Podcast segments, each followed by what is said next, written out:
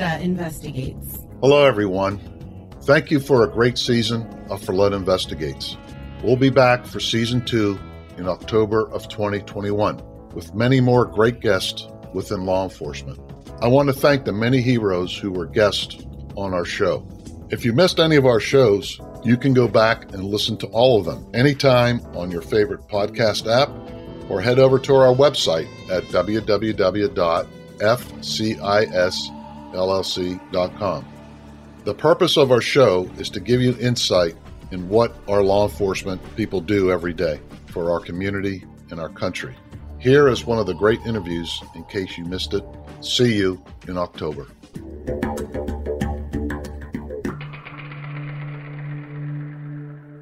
Hello, everyone, and I want to welcome you to a milestone on the Furletta podcast. Today marks the 20th episode that we're recording. We hope to continue to provide you with the most intriguing law enforcement has to offer.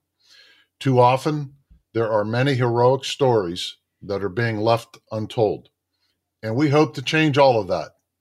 We are asking our listeners to go to Apple Podcasts, Spotify, Google, and of course my website at www.fcisllc.com to listen. And please give us a five star rating so we can really increase our productivity of our show. We will continue to be highly informative podcasts from real life heroes. Today, I must mention, which is a little different from our podcast. Law enforcement today is under attack and in my past years in law enforcement, I have witnessed nothing like this as to what is happening today. I want the public and our law enforcement heroes to know we will always support you and your family. God bless all of you and stay safe. And with that in mind, I would like to welcome our guest today. It's Mark Russin, a former Las Vegas Metro officer and retired ATF agent. So, Mark, I want to welcome you to our show. Hey, thanks for having me. I really appreciate it. So, Mark, why don't you tell us a little bit about your career, how you got started in law enforcement, and uh, and where it took you? Well, I grew up in Chicago on the South Side, and uh, I was always intrigued with law enforcement, and I thought that would be a outside the box way of uh, earning a living, uh, not a ho hum nine to five job. And I was correct. Uh, what happened was I, I, I graduated from Western Illinois University in 1977. There were no jobs to be had uh, whatsoever, so uh, I I ended up hanging around Chicago for a couple years until I went on a gambling junket to Las Vegas and met a gal out there who was a blackjack dealer, and she told me they were hiring police officers. So I ended up applying, and I got a job uh, with Las Vegas Metro in January of of 1980, and I became a, a police officer. So uh, I, I, moved out there, and uh, I was 25 years old. And I, my first year, I I ended up uh, pulling dead bodies out of the MGM Grand Hotel fire that happened there in November of 1980. Uh, and then I also worked the strip for four years and had some unbelievable uh, experiences and uh, you know, shootings, stabbings, you name it, uh, what what goes on with a first responder in a uh, 24-hour town like like Las Vegas. And I did that until late 1983, and then uh, ATF started hiring, and I always wanted to be an ATF agent because uh, when I was in college, a bunch of guys got hired. Uh, well, I was a junior and senior, and they said that that was the the best law enforcement agency in the country at the federal level. So my dream came true in late '83 when I swore on to, uh, swore on in San Francisco with uh, ATF, and I did 24 years with them with various assignments. Moved seven times across the country, and uh, retired in 2007. And I've written a couple books, and um, that's kind of where we're at today. And now I'm just trying to learn how to keep learning how to play golf. Not too successful at that, but that's a good thing, though. That's uh, starting to enjoy your retirement and relaxing, uh, which is difficult for a lot of us. Yeah, I am. And and I'll I'll say this, I'll say this about my experience with ATF as a DEA agent and and as a Maryland State Trooper.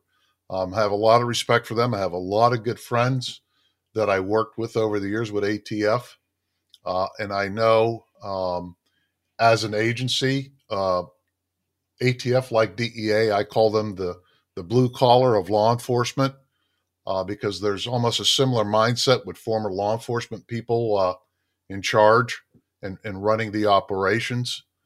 Um, and ATF, just like DEA at, at times, has gone unnoticed, uh, which, um, you know, I've always felt that uh, agencies that, you know, sort of like to operate uh, unnoticed in, in a lot of senses uh, doesn't become that well known in the general public, unlike some others.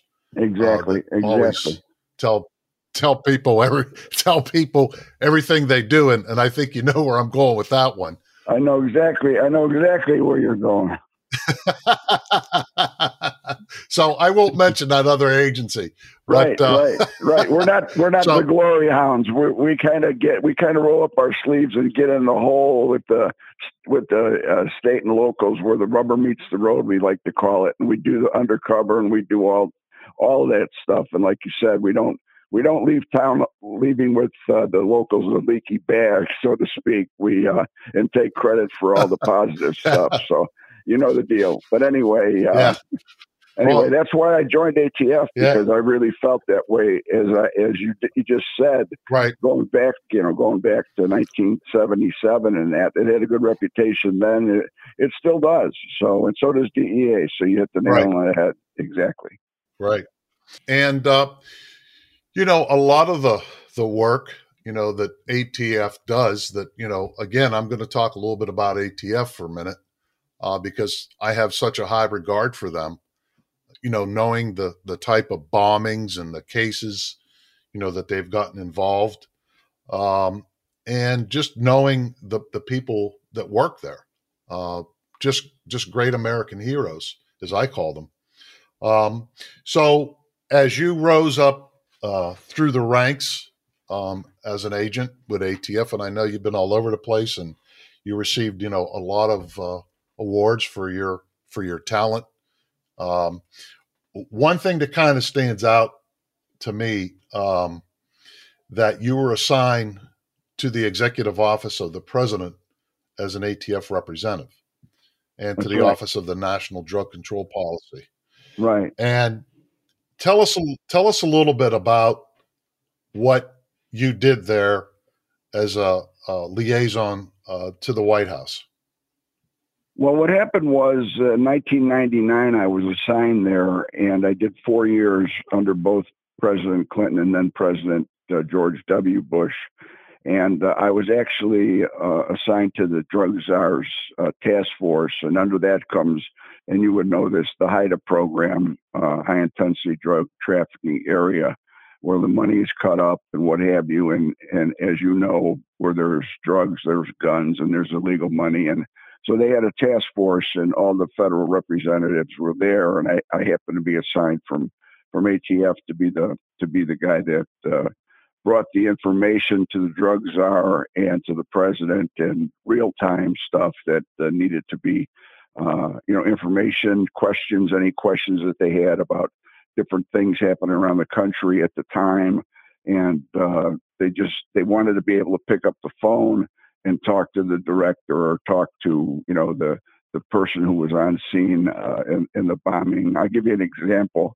Uh, when I was there, there was a bombing that occurred in Mexico City, and the drug czar was literally in the in the uh, limousine with the president from Mexico.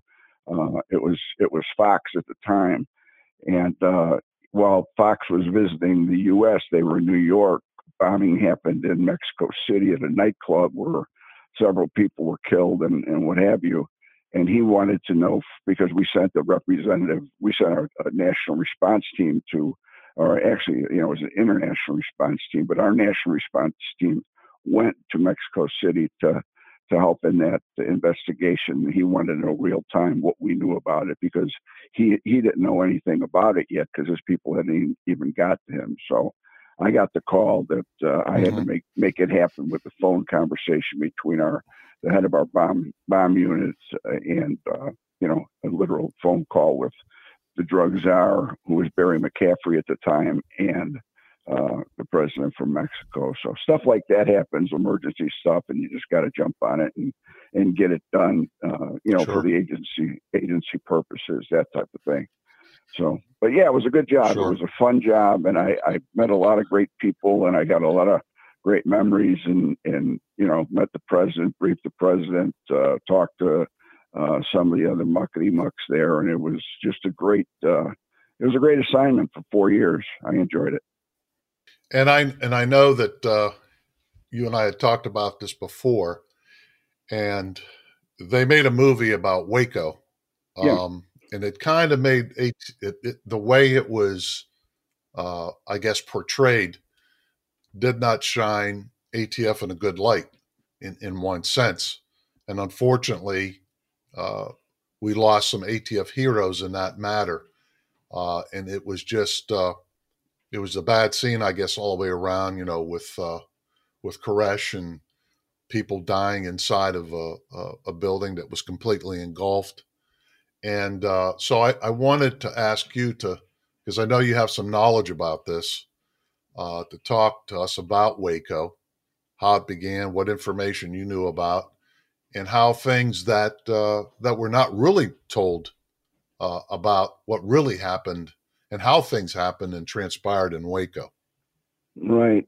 Um, well, I was in the intelligence unit at the time, and uh, it was ATF and headquarters when it happened and uh, I was then a, I was then asked to go to the White House and brief President Clinton and, and actually introduce the the families of the deceased ATF heroes, like you said, uh, on May 15th of '93 when they did they etched their names on the wall at Judiciary Square there in uh, in D.C. You know, along with all the other fallen police officers of that year.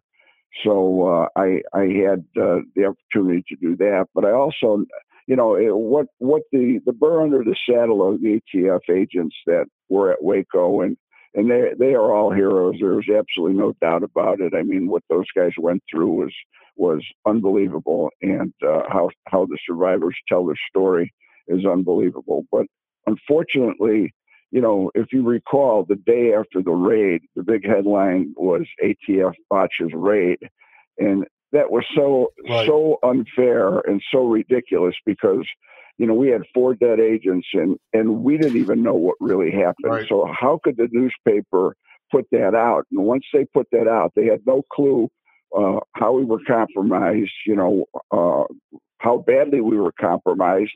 And I mean, it's almost like they think that we're going to go into a firefight with 50 against 50 caliber weapons, you know, because we got nothing better to do, you know, and we, we already have the intelligence that they have explosives, they have machine guns. It's all listed in the, in the affidavit for the search warrant. So we already know that those weapons are inside the compound. We already know Koresh is having sex with little, you know, little kids and we had to get in there and, and and and and do our job. You know, we were compelled to do our job. Right. And uh, unfortunately, what the media did, they covered their own butts. They ended up saying that you know they basically pointed the finger at ATF, and nothing could be farther from the truth. And uh, uh, there was a book that came out, and this is after six months, uh, and it's dated September of 1993 because Clinton wanted the the uh, the blow by blow. He wanted the exact you know, what happened, how did it happen, and, and this and that. And this is when we were under the, the Department of the Treasury, now, mind you, because we didn't go to justice until after 9 11. So, so the book, the, the book is a blue book, and, and I believe you can get it on the internet. I'm holding it in my hand now. I got it from the White House, but it's the investigation of Vernon Wayne Howell, and it's got everything in there that you could ever imagine because it's a it's a six month long investigation and people were put, you know, under oath. People were were deposed, and this is the real story about what really happened. And unfortunately, uh, the the agency that we, you know, we ended up having to ha- hand over the inner perimeter to because of there were four dead ATF agents, right. and they and we didn't. Our, our bosses didn't want it to look like retribution if we stayed on the inner perimeter right. and, and, and if we ended up killing some more people they didn't want that to be the you know right. the, the, the, problem. So we took the outer perimeter. The FBI took the inner perimeter, and they also took over the the uh, the negotiation with uh, with Koresh inside. But uh, you know, just to give you an idea, there was a well, what people don't realize is when we ended up, you know, getting involved with the sheriff's department and how that all started was a UPS delivery truck dropped a package uh, inadvertently, making a delivery to the compound, and a and a grenade rolled out. An inner grenade. It wasn't it wasn't packed with explosives yet, but uh, they contacted us, and we ended up. Uh, also, they were getting calls. There was automatic fire in the area, like machine gun fire and uh, the, the, those things led us to be able to open an investigation. And our guys did a great job in the investigation, very thorough. We even put a young agent, an undercover agent, inside the compound. So we had a lot of we had gathered a lot of intelligence, and uh, we knew exactly what was going on inside the compound. We saw we had witnesses to see the cache of weapons by our own agent. So this this even comes with more credibility than having a good informant in the building, as you know. You know, this sure. is an agent. This is an agent right. working undercover. Right. So we ended up uh, doing all that, and and we found out before the raid that the newspaper, because people were defecting from this compound, and they were going to the newspaper, the local newspaper there, and they were going to do a story about the Messiah, you know, the sinful Messiah, and uh, we were we were in in in verbal uh, conference with these guys, basically begging them not to go forward until we did our covert operation because they would they could you know it could be an issue. Uh, we don't want him to get hinked up. We don't want him to know that we're on to what's going on, the explosives, the machine guns, mm-hmm. and what we had talked about, and that we were in the process of getting our information together to to to swear out an affidavit to get a warrant uh, we were in the process of doing that, and the newspaper basically blew us off, and, and they said they were going to go forward with the story, and they did go forward with the story on the Saturday before the raid, the day before the raid, in which we sent their undercover guy in the house to take Koresh's temperature. What we didn't know after we were all in town and we were all geared up and ready to go, all systems were go from from our, our bosses all the way up to the to the White House and Janet Reno, you know. And uh, so the bottom right. line mm-hmm. is the bottom line we're all geared up and everything's go. Well, the newspaper had sent a bunch of reporters to take footage of this raid because they knew we were going to be doing this raid on the morning of of the 28th. So one of the reporters gets lost and he stops a guy on the street who he thinks is just some mail carrier. He's got a letter carrier on it written on his door. And it turns out he says, mm-hmm. you know, where's the compound? And the guy says, oh, why? What's going on? And he said, ATF and the National Guard are coming. This is what he tells him. Well, this guy turns out to be a Branch Davidian, this guy in the mail truck. So he hightails it to the mm-hmm. compound. Mm-hmm. Well, we have our undercover guy inside. And we find out later that he ended up calling Koresh out of the out of his Bible study uh, that he was conducting and tell him ATF National Guard are on their way. Well, then Koresh got hinked up, and, and our guy was going to be coming out of there because we were getting ready to serve serve the warrant. We had the guys already at the staging area. They were putting on their vests or putting on their jackets and and what have you, getting ready to jump into cattle cars to come in. And, you know, all we got from our undercover guy was that, you know, Koresh was hinked up, something's up, something's up, something's up. But nothing, nothing uh, so, uh, you know, demonstrative to say, stop, abort the raid, you know, because the questions, the magic questions were, did they, did they go to arms? No. You know, did he direct anybody to do anything uh, significant? No all of those questions were, were asked from the undercover when he got out of the compound. And this is like within 15 minute period. You got to understand. So all systems are go. And they decided that, you know, they, they knew just like every time you do a raid, you know, you're, you're always concerned that the informant goes sideways on you and, and, and, and what have you. So, you know, it, it was that type of thing. But all of our guys thought they could get in there because they knew where the weapons were being kept in a, in a locked room and they thought that they could get in before they could get to the weapons. And, and that's where we made the mistake. So when our cattle cars pulled up, they had all uh, Koresh had already once our undercover guy left the compound in about a 15 minute period. Koresh had told the guys get the guns, set up the guns, and they ambushed the agents when they when we pulled up and got out of our cattle right. cars. And that's that's the truth, and that's how it really happened. So our guys are are, are thinking, eh, you know, for you know, and, and all this crap about who shot first and all that. Our guys, you know, I mean, if you could picture this, our agents had gone there with candy in their pockets, you know, because there were kids inside the compound. And you know, when you serve a search warrant, it's going to take a couple hours to get that whole thing squared away, to get people taken care of. There were 80 people inside the compound. There was a cache of weapons. So we were going to be in there for probably a good part of the day. And the kids were going to be scared. So the agents went out on their own and they bought candy for the kids to give to the kids while we were doing the warrant. Now, if that doesn't tell you that, you know, we didn't go in there to to shoot first, I don't know what does. You know, that's our mental mental state of mind. So that's that's proof in itself there. And, and those things, you know, it, it it turns out that at the end, the agents that were killed and the agents that were shot have been really hurt really bad, sued the newspaper and the ambulance company because that was another issue. We had to put the ambulance company on hold because if anything were bad to happen, they had so many bodies that were going to be involved. Sure. We had 80 agents, 80 people in the compound. This was a major deal. We had to be at least ready right. to render assistance in case something went bad, like you always do. But the bottom line is, uh, you know, she tipped off her boyfriend, uh, the, the, the dispatcher, and that was another issue that kind of clouded our our uh, you know our sense of of uh, compromise. You know, we were compromised so badly on this that we didn't realize it. So when we went, you know, that's why people say, "Well, how? Why would you go? You know, why would you?" Well, th- this is why because we were we thought we could get in and, and get it safe and get them right. from getting to the weapons before they did. You know, they they had practiced. Our SRT sure. Special Response Team had practiced at Fort Hood for, and they were able to get out of the com- out of the uh, trailers and into the compound to the to the to the unit uh, to to separate the people in like 58 seconds flat.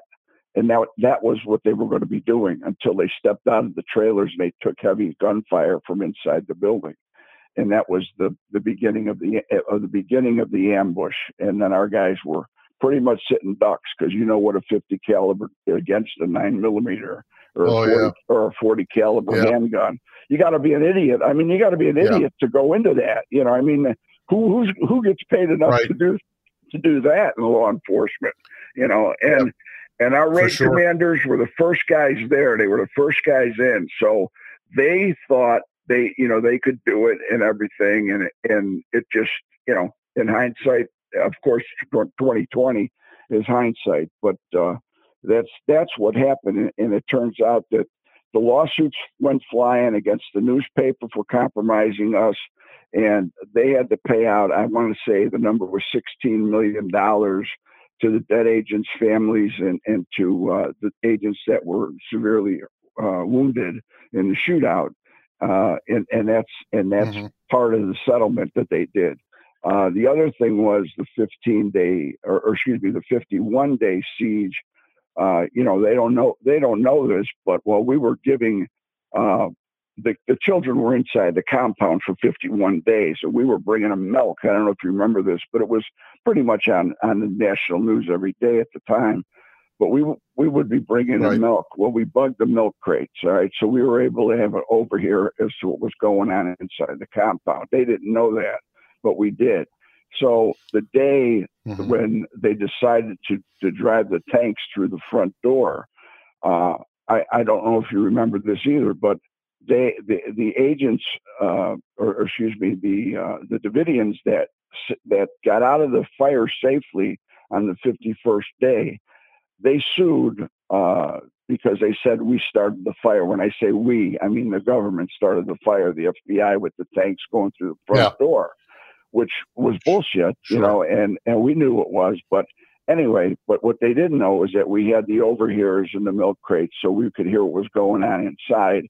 And we also had mm-hmm. planes, planes above that had infrared. So eh, when the when the tank started to go through the front door, uh, that that that video that you always see, uh, you you see on the infrared from four corners of the building, and and simultaneous, you hear them say, "Light the fires! Light the fires! Light the fires!" on the on the overhear. So the four corners lit up a mm-hmm. fire, and we had uh, you know nowhere near where the where the uh, tank was obstructing the front door. Uh, so they they uh, once they got that information on discovery, they folded like a cheap suit, and they said, okay, well maybe maybe uh, you know maybe you guys didn't start the fire.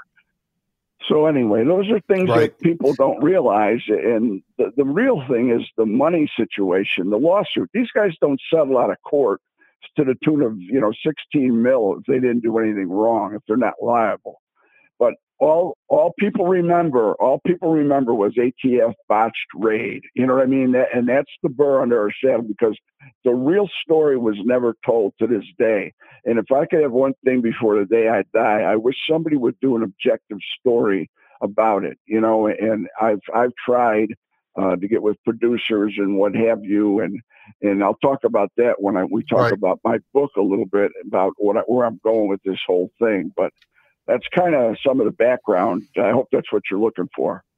Oh, absolutely. And as you and I both know, uh, the news media is out there to sell and to make money. When they come out and say ATF botches raid, okay, they're on record saying ATF botches raid.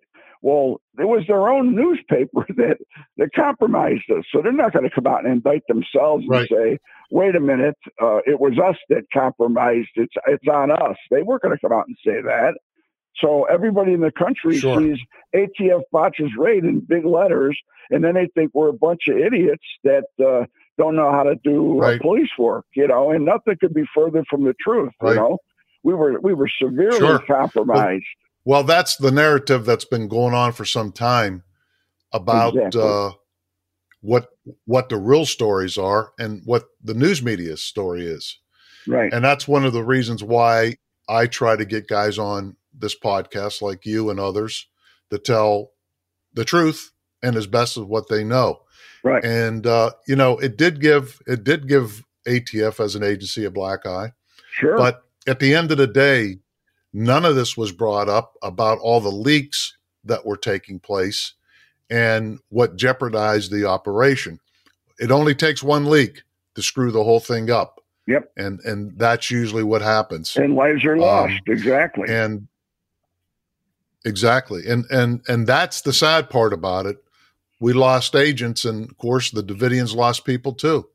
Yeah. Uh, which you know a lot a lot of it when you look back could have been prevented but uh, it, and people don't understand uh, what law enforcement really does every day in this country or for this country, as as we can see about what people second guess what and how things are done by law enforcement, and they have no clue how to handle things. Right. Um, so, I, I, I and I think that was a you know an excellent part of Waco, and I've been wanting to find somebody that could speak out about it?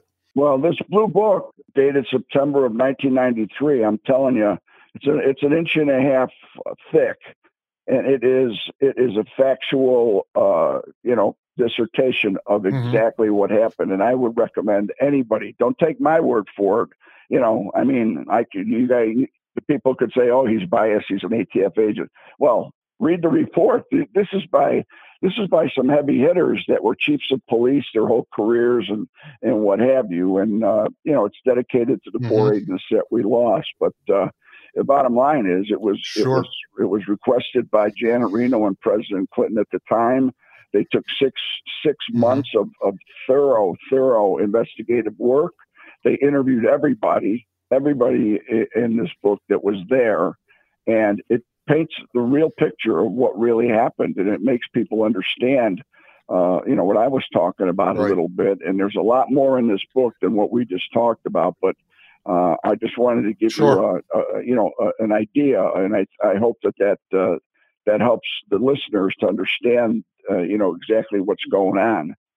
Well, that's and that's why I I mentioned to you this is the untold story that we really don't know about and the intricacies that are behind, you know, operations of law enforcement operations.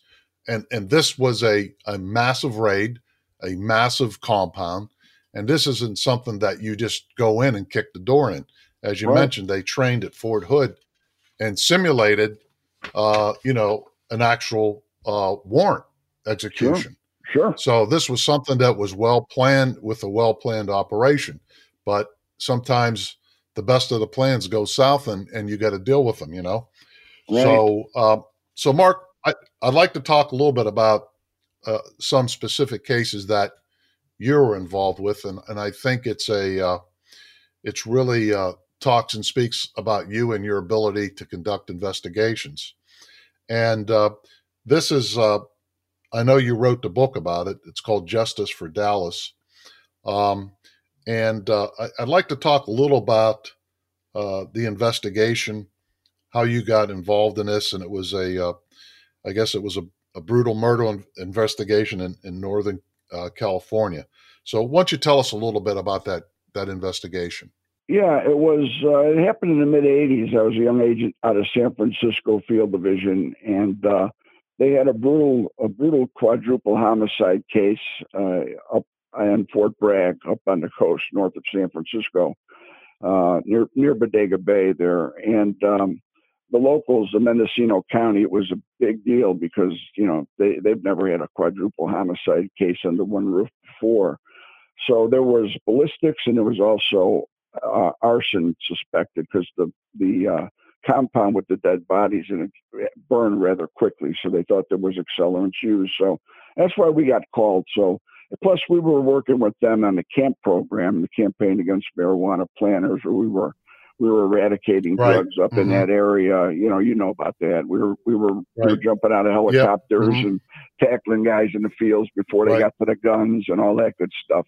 Well, so we we had a good rapport with those guys, just like you just like you said earlier, how we we we were where the rubber meets the road. I mean, we're jumping out of the planes with these guys. The feds are jumping out with these, you know, state and the local narcotics guys. That's what we do. You know, if DEA was there, sure. you'd be doing yeah. the same thing. You know, if if if another agency was there, they might be getting their nails done. You know, but any anyway, any, anyway, we got called in on that homicide, and uh, that was the most unbelievable crime scene. Uh, and they had shot three people the father, the mother, and the 15 year old son, execution style.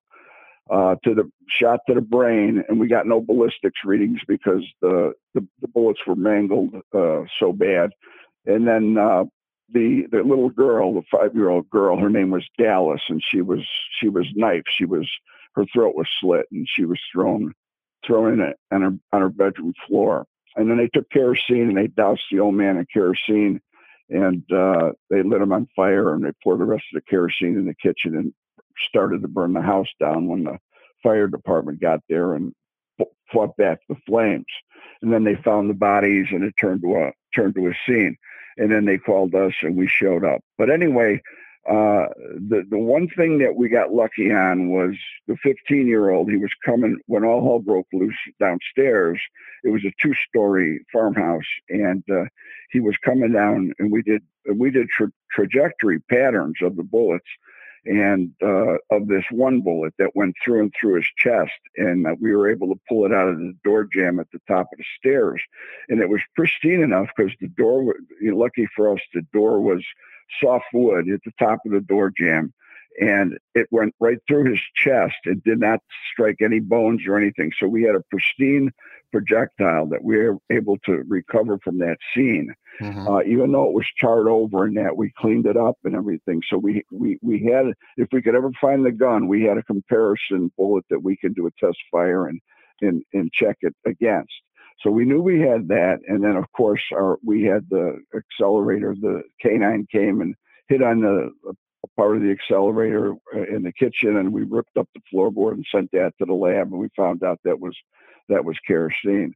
So uh, but we we ended up finding out that the the father the you know the old man of the house was a former uh, biker and he would not remove the tattoo when he got kicked out of the club in bad standing.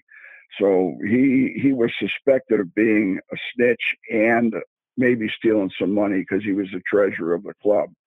And they decided to kick him out. He moved from Vallejo, which is where the which is where their chapter was, uh, just north of San Francisco. And uh, he ended up moving to Fort Bragg to start a new life with his family. And uh, they went there to with a gun. Four four of the angels went there with a gun and a knife, and they were going to hold him at gunpoint and cut the tattoo out of his arm. And then because that was a tattoo he wouldn't remove, that uh, they wanted him to remove. And uh, so they said, "Oh yeah, we'll come. We'll we'll get the tattoo." And then they were going to take it back to the clubhouse and pin it up on the on the bulletin board there to show, "Hey, this is Billy's tattoo." You know, so what happens when you don't follow follow orders? So right, that's what was going to happen. Unfortunately, the gun was delivered late in the day. They did some drugs, and when they got there, the kids were home from school, the mother was home from work, and all hell broke loose in the house, and they killed them all. Hmm. So that was it, and we had an idea of who the who the killers were because obviously, you know, the sister the sister of the dead lady is was really key because she she knew some of the players and she knew who she, she thought might be responsible but we had to prove it, you know, and, sure. and we hit the we hit the the brick the brick wall of the of the bikers and that, and then uh, uh, the the girlfriend of of the main killer, uh, she ended up flipping uh, and and rightly so against him, and uh, it's a great it's a great story, and I wrote the book, and I'm happy to say that it's being screen written right now for uh, by a director and a couple screenwriters, and I'm hoping, you know, that before I die, that it becomes a movie. Um, they're talking about trying to get, you know, trying to get it done this year. Uh, we'll see, you know, we'll see, right. but uh, definitely 22 and, and uh, go from there. But uh, th- that's exactly what I what I want to do, and and you know, if we do get some executive producers on board or a producer on board that sees the the beauty of this story because we you know justice prevails in the end sure uh, and it's quite an unbelievable story uh, then then i would then i would try my magic with uh, waco what really happened in waco and see if i could get somebody right. Uh, interested because it's been 28 years you know and, right. and a lot of mm-hmm. people you know, half the world wasn't even born, you know, right. that even remembers Waco. And sure. So, you know, if there's still an interest and if people still think they they can make money, and that's how Hollywood is, if they can make money on a production that re- what really happened, then maybe I'll get get lucky. But until until a producer comes along that says, I want to know what really happened and really do a factual uh, deal, you know, right. it's not going to happen. Right. So. Well, I, I can say this much. Uh, um, I know that uh, at least the ATF lab used to be in Rockville, Maryland. I don't know if they're still there, but uh, I use them quite a bit. I think they are. Yeah, they they uh, they I got an. They are still there. They have an excellent lab, um, and I've used them for ballistics yeah, on, do. on investigations and, and and so on, and uh, really really top notch. Yeah, the one the one we used in San Francisco was Treasure Island. We had a lab on Treasure Island, which sat between uh, okay. San Francisco and Oakland, right there. Okay. Yeah, that's where I took the ballistics for that case. Well, Mark, I want to thank you for coming on today. I mean, it was very uh, informative, to say the least. And I know we can speak hours and hours about these cases and uh, the work sure. that the men and women of ATF do every day for our country uh, the selfishness, the the lives that uh, that they put on a line. Um, and so I want to thank you. I want to thank you for your service, and I want to thank you for coming on our podcast again today. Thank you very much. I really appreciate it. Thanks for having me. Forletta Investigates. Thank you for listening to Forletta Investigates. Subscribe to the show on Apple Podcasts, Spotify, or wherever you get your podcasts. You could follow Forletta Investigative Security Consultants on LinkedIn and at FCIS LLC on Facebook. And if you are in need of investigative or security services, please go to FCISLLC.com.